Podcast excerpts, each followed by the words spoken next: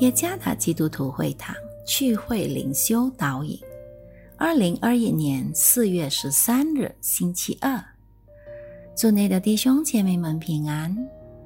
今天的灵修导引，我们将会借着圣经以弗所书第六章十六和十七节来思想今天的主题：圣灵的宝剑，神的道。作者。于来发传道，以弗所书第六章十六节。此外，又拿着信的当作藤牌，可以灭尽那二者一切的火箭，并戴上救恩的头盔，拿着圣灵的宝剑，就是神的道。阿拉法，为什么你那么喜欢玩电子游戏呢？我总是会有两种方式回应这个问题：第一，电子游戏能帮助我放下疲劳；第二，电子游戏能帮助我如何筹备策略。我在玩游戏中必须遵守一定的准则，以之能够制服敌人。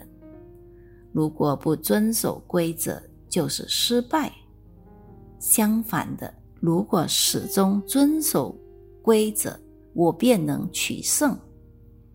这个原则不但是属是游戏的规范，在我们现实的生活中也是极需要准则。神的道就是我们战胜魔鬼诡计的准则。所以使徒保罗说：“此外，又拿着信的当作藤牌。”可以灭尽那二者一切的火箭，并戴上救恩的头盔，拿着圣灵的宝剑，就是神的道。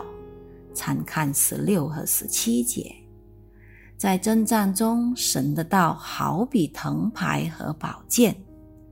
神的道就是藤牌，能抵挡魔鬼的攻击，同时采取攻势。就是宝剑，应对他的诡计。神的道赐给我们能力，战胜魔鬼的权势。希伯来书第四章十二节告诉我们：神的道是活泼的，是有功效的，比一切两刃的剑更快，甚至魂与灵、骨节与骨髓。都能刺入破开，连心中的思念和主意都能辨明。神的道给予我们指引，好让我们遵守他的旨意而行。既然如此，我们便不会迷失方向。我们生命的焦点即是要遵行神的旨意，结果。我们便能在战场上胜过诡计多端的魔鬼。我们每一天是否已经有恒心阅读圣经？我们有遵行神的道吗？诗人曾这么说：“你的话是我脚前的灯，是我路上的光。”参看诗篇一百一十九篇。一百零五节，唯有神的道才能准确的引导我们生命的道路。神的道成为我们的武器，好让我们在属灵的征战中取得胜利。当我们阅读神的话，圣灵便将引导我们。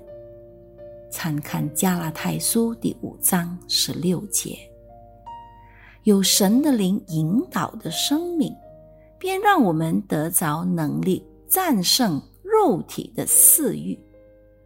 最后，我们因遵行神的旨意而能胜过魔鬼的试探。神的道好比我们生命中的罗盘，指引和规范。愿上帝赐福大家。